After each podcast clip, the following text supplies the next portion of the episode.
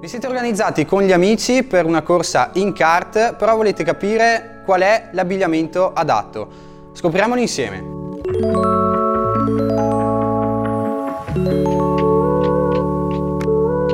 Ciao, sono Davide di Vicenza Kart Indoor. Oggi andiamo a trattare uno dei temi sul quale ci vengono spesso fatte delle domande. Qual è l'abbigliamento adatto per una corsa in kart?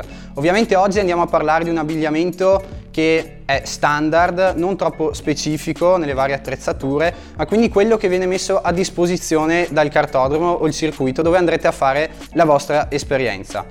Nel nostro caso mettiamo a disposizione il casco, il sottocasco, i guanti, la tuta e il paracostole. Partiamo da quello che è l'accessorio obbligatorio per una corsa in pista, quindi il casco. Il casco che mettiamo a disposizione noi è un casco integrale, però può andare benissimo nella vostra esperienza anche un casco jet che magari avete a casa eh, o dal motorino, oppure se avete la moto e avete il casco può andare benissimo anche quello.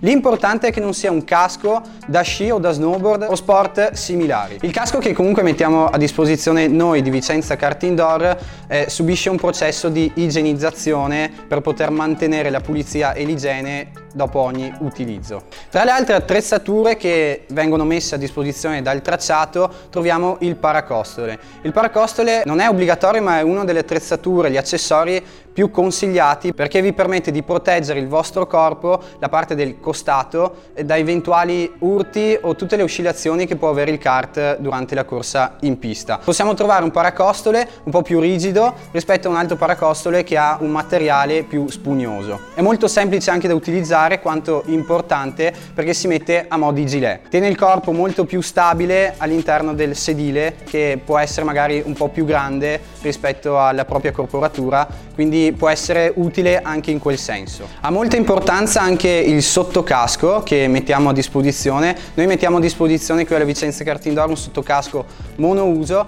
però nel mercato si può trovare anche un sottocasco in cotone, magari un po' elasticizzato, oppure si passa a dei prodotti un po' più specifici con dei materiali magari più sintetici e che eh, favoriscono la traspirazione. È molto importante dal punto di vista della pulizia della parte interna del casco perché permette di avere comunque una copertura tra i capelli e l'interno del casco. Per una corsa in kart viene anche messa a disposizione la tuta che non è assolutamente obbligatoria nel nostro caso però anche qui la tuta può essere utile per proteggere il proprio abbigliamento se magari poi avete non so una cena o un post corsa anche la tuta possiamo trovarla di vari modelli e vari materiali. Poi ovviamente in base anche a quello che può essere il vostro utilizzo se un utilizzo specifico o meno. Noi la tuta la consigliamo soprattutto nel periodo invernale dove troviamo delle temperature un po' più basse e quindi può anche proteggere dal freddo. Mentre in estate noi consigliamo anche un abbigliamento abbigliamento molto più casual con la t-shirt per trovarsi meglio anche con le temperature più alte che possono esserci durante l'estate. Un altro accessorio importante, anche questo non è obbligatorio però è comunque consigliato,